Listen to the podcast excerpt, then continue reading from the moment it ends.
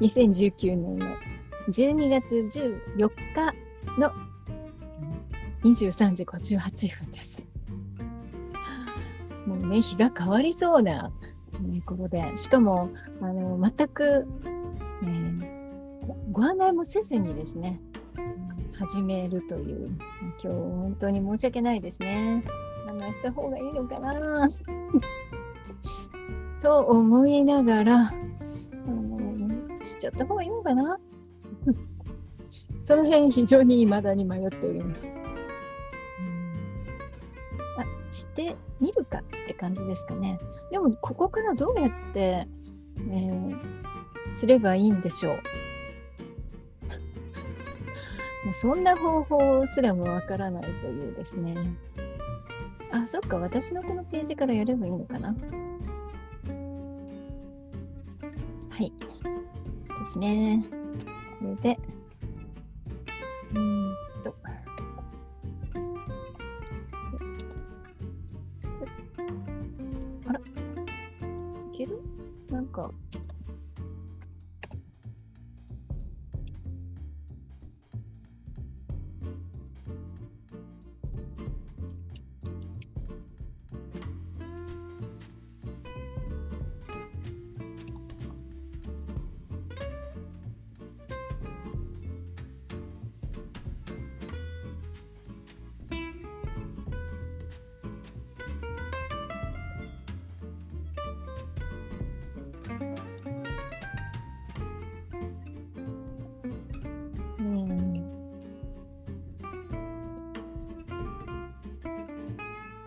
とりあえずこんな感じで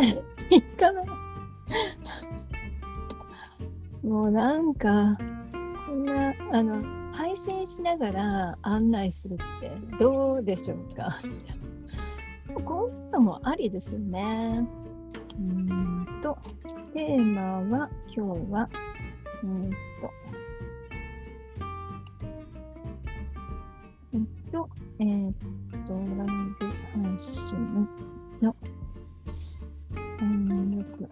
失敗ですね、今日もね。結構多いので、まあ、あの、今日で最後だと思うんですけども、えー、おお話ししていきたいと思ってます。あ、そっか、これ私のアカウントから案内したのか。まあ、しょうがないです、もう。Facebook ページから出したつもりだったんですけども、一応アイコン変えてるんですけど、やっぱりなんか、れですね、うん、自分ですらもわからない状態になってます。で、えー、Facebook ページの私の配信しているものにたどり着いたら始めますね。はい、これですね。あ、よかった。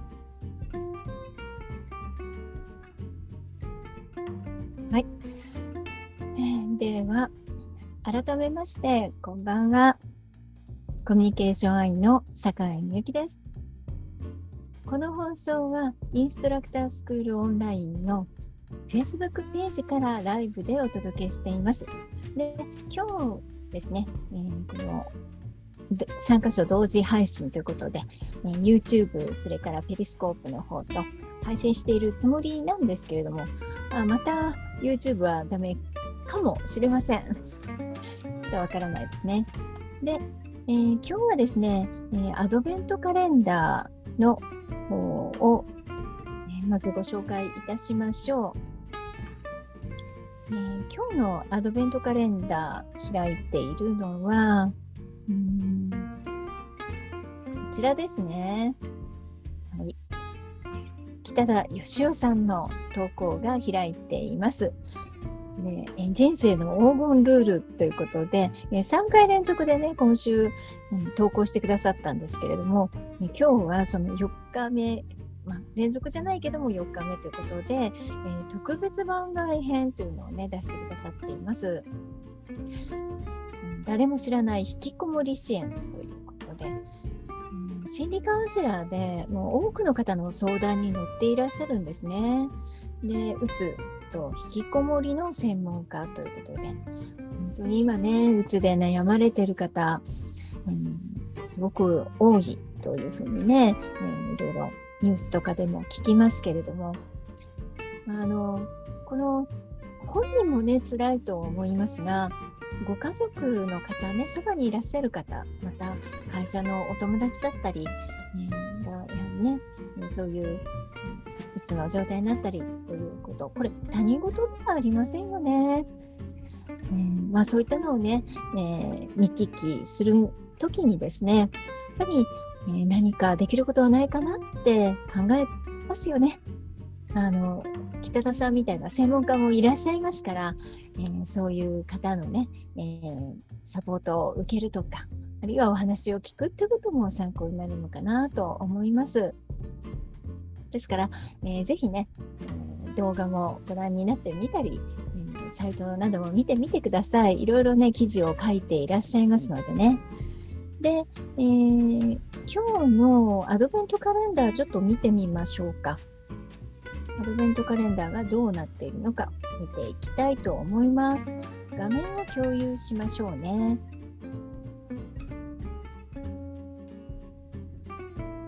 えー、画面の共有をさせていただきます。少し小さいですね。今、こんな感じになっています。はい。今日は14日、こちらですね。えー、で、あ、そうだ。もう 0時4分だから15日が開いていますねえ、もうね、ギリギリになってのライブなので、こうやって日をまたいでしまっちゃうんですけども、えー、北田さんがこちらですね、人生の黄金ルール特別番外編、誰も知らない引きこもり支援ということで、30年間引きこもっていた人との関わりの一部を語っていますということで、えー、これね、ぜひ占ってみてください。興味深いです。で、えー、もうついでにね、ここでご紹介しちゃいますけども、明日は、ね、赤木夫婦さん、赤木夫婦さんが、ね、結婚がプラスになる人、結婚がマイナスになる人というテーマで、ね、記事を投稿してくださってます。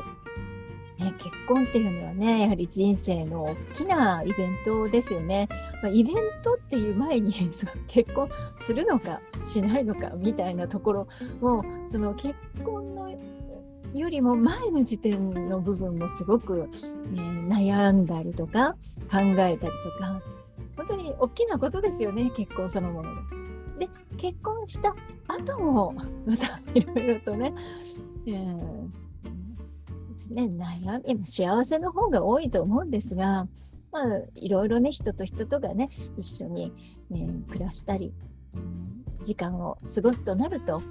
その中にいろいろなものがね、起きてくるわけで、まあ、そういったことの専門家、結婚生活の、ね、研究家であり、専門家でいらっしゃるんですよね。なので、えー、ぜひこちらご覧になってください。でですね、えー、明日、この15日が赤木夫婦さんの、投稿だということで、赤木夫婦さんに、ゲストに来ていただくことになってます。えー、ですので、またあの直接赤木夫婦さんから、うん、お話も聞けますから、楽しみになさってください。えー、ということでね、えー、共有を停止いたします。はい。えーで、今日のテーマなんですけれども、ね、今日のテーマはですね、先ほどご紹介していました、ライブ配信のよくある失敗の第4弾なんですね。で、えーまあ、このよくある失敗、今まで1、2、3とお話ししてきたんですけれども、あの1人でやる分には、まあ、あの1人だけ、自分だけでね、うん、失敗しないようにって いろいろ準備すればいいんですけれども、対談形式の場合は、やはり、まあ、当然こちらの準備もありますが、え先方の方、ゲストの方への、まあ、いろいろな配慮というのも大事なんですね。で、えー、まあ、私、この対談形式っていうのは、まあ、ゲストの方が来ていただくということを今まで、えーと、1、2、3回、4回か。4回あるんですよね。で、来ていただくといっても、あのリアルにここに来ていただくんではなくて、これ、Zoom を使っていますから、Zoom の機能を使って、えーまあ、一緒にここの画面に映る状態、もちろんあのやり取りをね、ねやれるわけですが、まあ、そんな時でもですね、まあ、なかなかあのイメージ通りにいかないということはあります。いや、それがですね、えー、日頃からその Zoom を使って、もうよくやり取りをしていて、もうどちらも Zoom に慣れているにもかかわらず、このライブ配信をするとなった時にですね、起こることはあるんですよね。まあ、あのあんまり、ね、固く考えなくても、それはそれでリカバリーすぐできるわけですが、やはりあまりね、失敗っていうのを段取りが悪いような感じって良くないですから、まあ、できる限りの配慮は、うんしたいわけですね。で、えー、最初ですね、まあの最初の例としては、あの私のこのライブ配信にゲストに来ていただいた時のことをね、えー、少しお話ししたいと思うんです。で、その方とはもう本当に日頃からよく Zoom でもやり取りをしていて慣れていると。で、このライブ配信を Zoom ウェビナー形式で私、うん、最初に立ち上げてスタートさせたんですね。で、えー、Zoom には、ミーティング形式とウェビナー形式と2種類ありまして、で、この見え方そのものは、その2つどちらを使っても全く、うん、差がないんですね。また、ライブ配信の流れも同じなんですよ。ですから、まあ、どちらを使ってもそう問題はないはずなんですね。ですが、実はその対談としてこの2人がボーンと出るにあたってですね、えー、ウェビナーの場合はですね、ミーティングと違って違うステップでそのゲストを呼ぶという流れになっていたんです。で、そのこと自体に、えー、慣れてなかった私たち2人は慣れていなかったんです。で、えー、そのやり方に戸惑ってしまって、えー、まあ、そんなに難しくないだろうということで、えー、やりましたらね、なかなか入らなかったんですね、ゲストの方が。で、入れなかったから、じゃあ今私がこのやってるものを一旦終了させるべきなのかですね。要はそのミーティングにし直すとなると一旦入り直す私から入り直さなければいけないので最初から URL を取り直さなきゃいけないみたいな事態にもなるしということで本当に焦りましていやーもう本当に驚きました、その時はね。まあ、それ以降ですね、ゲストの方がいらっしゃる時には、Zoom ミーティング形式でライブ配信をするというふうにしました。というのは、えー、対談するゲストの方が Zoom ミーティング形式に慣れているからなんですね。でゲストの方は自分でコントロールができませんので、私あの、ホスト側の方で全て手配するので、やはり何かトラブルがあった時に一番困るのはゲストの方なんですよね。ですので、えー、まあ、それ以降ですね、ゲストの方をお呼びするときには、こちら側がやりやすいかどうかではなくて、ゲストの方が入りやすいということから、Zoom ミーティングで、うん、立ち上げて、そしてライブ配信をするというふうに変えました。まあ、もちろんこれからね、えー、ウェビナー形式でのそのゲストの方っていうやり方もね、やっていくっていうのは、まあ、うん、いいんですけどね、それは それで、えー、それそれなりのメリットというか、あのやる価値はあるわけですが、まあ、何よりもね、楽しく、あるいはスムーズに進められるといいなと思っています。でえー、もう一つの例としてですね、今度は私がゲストとして他の方のライブに、ね、参加したことがあります。でその時の失敗例なんですけれども、えー、それもですね、私、その方と、そのライブをやってらっしゃる方とは、かなり何度も、Zoom を使ったり、また、えーその方がね、やってらっしゃるのは Zoom じゃなかったんですが、違うそのアプリでも事前に、そうですね、まあ、リハーサル的なことを一度やっていたんですね。えー、ですから、まあ、何も問題はないだろうと。で、私もライブ配信をよくやっているし、その違うアプリだとしても私も何度も使ったことがある。だから、えー、トラブル起きようがないと思っていたんですね。そうしましたら、まあ、たまたまですね、えー、そのアプリ、Zoom じゃないアプリを使うのが、私としてはそうですね、1週間ぐらい時間が空いてたんですね。で、やろうと思ったら、そのアプリがですね、自動更新始めまして。よくありますよね。あの、アプリを開くと、勝手に自動で更新が始まるみたいな。それが始まっちゃったんですよ。で、もうどうしようもなくて、もうただ見てるしかないっていう状態で。だから、あの、ライブ配信をしようと思って、えー、や待ってくださってたその方はですね、ずっと待ってないといけない。で、私、今違うチャットで実はもう勝手に更新が始まっちゃって、まあ、すぐ終わると思うんですけども、しばらくお待ちくださいみたいな感じで、えー、ご連絡差し上げて、まあ、結局ね、スタートが少し遅れてしまったんですね。いやもうこれ、まあ、どうすることもできないと言えばそれまでなんですけども、まあそんなことはね、こう私もある以上、私もゲストの方にあのお願いするときにはそういうこともあり得るなと、それも考えておかなきゃいけないなというのを、その時痛感いたしました。まあ、こんな時にどうするのかっていうのは様々なパターンがあると思うんです。事前に何とかするという、1回は立ち上げておくとかね、それもゲストの方にお願いしとくなり、自分は自分でそうやっておくなり。で今度は、えゲストがそういうような事態になってちょっと遅れるという場合もねライブ配信者側としてはホスト側としては何らかの対策を考えておく必要がありますね。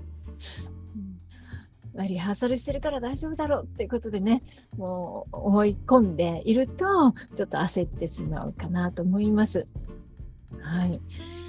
えー、それがね対談形式での失敗ですね。本当に、えー、思いもやらないことがね、起きますね。でその他ね、まあ、こまごましたことはね、よくあります。はい。例えばね、前回、あ前回って言うと変ですけども、あの、ゲストを呼んだ対談形式の時にあったんですが、えー、実はですね、このカメラは私ミラーで映している状態なんです。えミラーというのをあお分かりでしょうかねあの、まあ、カメラをセットしますと、うん、鏡に映った状態のように見えるかそれとも全く他人が見たように見えるかっていうのを選べるんですね。でミラーというのは鏡に映った状態が見えてるんです。ですから、まあ、あの見ていらっしゃる方からすると 多分あのリアルで私を見るのとは違う状態になってるんですよ。本当は。はい。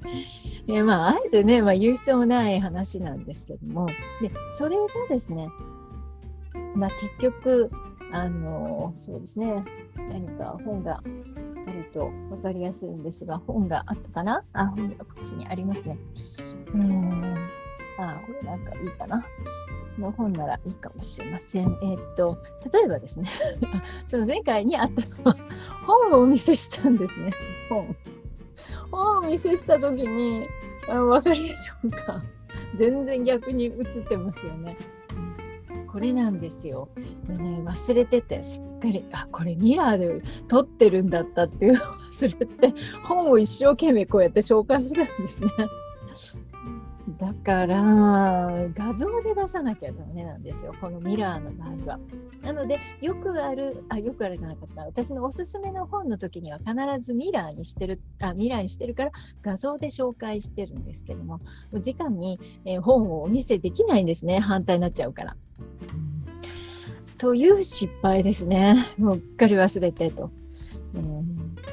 どうなんでしょう皆さんはほとんどミラーにされてないと思うのであまり心配ないかもしれませんがもしミラーになっている方はですね その辺ご注意ください。うん、なので私を見てるとね左利きだろうって思う方もいるかもしれませんね。右がしょっちゅう動きますし右でペン持ってますから、えー、こっちあの左に見えちゃいますよね普通の人だと。ねそういうことなんです。まあ、そんなことがね、一番、まあ、今まででは、はぁもうこの 実際にやり始めてからやり直しが効かないのがライブ配信のは一番難しいところ、うん、難しいしままあうろたえるところですね。でこれ編集が可能だと分かればまあんまりここまで、えー、神経使わないと思うんですけどこれもねまあ、よしあしですよね。じゃあ、編集すればいいのかというとですね、編集を始めるとですね、もうさまつな部分まで気になってしまって、なかなか編集が終わらない。まあ、よく言われるのが、話のいろいろな癖とかね、そういうものを編集の場合全部カットして、えー、出せるという。だから、えー、動画というのは、うん、ある意味さらっと見れるし、えー、コンパクトに見れるようになってるわけですね。まあそういうふうに編集するっていうのが、まあ、いいですかね、まあ、最近の傾向かなと思うんですけどところがライブの場合はそれができないですよね。なので、もう口癖だとか、もうなんでしょうね、その、もう様々な癖、口癖だけじゃない、身振り手振りだったり、表情だったり、すべての癖がオープンになってしまうので、まあ、何もね、取り繕うことのできない世界はありますよね。そんな中に、えー、まあ、こうやってね、ずっと、まあ、やる価値っていうのは、私は、まあ、そういった自分らしさというか、自分の、まあ、作わない自分みたいなものが 出ることによって、えー、こう見てくださってる方との本当の対話みたいなのが始まるんじゃないかなって思うんですね。きっとね、見てくださってる方は、まあ、あの、おそらくこんな人なんだなということが見てて分かりますよね。えー、まあ、どう思われるか分かりませんが、まあ、でもあこの、この人こういう人なんだなっていうことが分かりますよね。これ動画で全部いろいろカットしてたりすると本当の部分ってそう見えないと思うんですけどライブはそれが見えるので、えーそこから対話っていうのが、始まってで、このカメラ越しではあるんですけども、うんまあ、リアルに近いようなねコミュニケーションが取れるんじゃないかななんて期待しています。はい、えー、そういうことで今日はこの辺で、えー、終了したいと思います。また長々と語ってしまいました。もう0時20分じゃないですか。もう遅くまでね、えー、お付き合いくださいましてありがとうございます。あ、Facebook ページをちょっと見に行きましょう。こんな遅くにね、ご覧くださってありがとうございます。うん、あ、那須さんってお呼びしてよろしいでしょうか？那須さん、ありがとうございます。ご参加くださって。あ、つゆきさんもどうもありがとうございます。あよろしくお願いします。もう本当にね、いつも丁寧に挨拶をしてくださって嬉しいです。ありがとうございます。えー、本当にご覧くださってありがとうございます。遅くに、えー、本当嬉しいです。申し訳ありません。アンド嬉しいですって感じですね。えー、明日はですね、えー、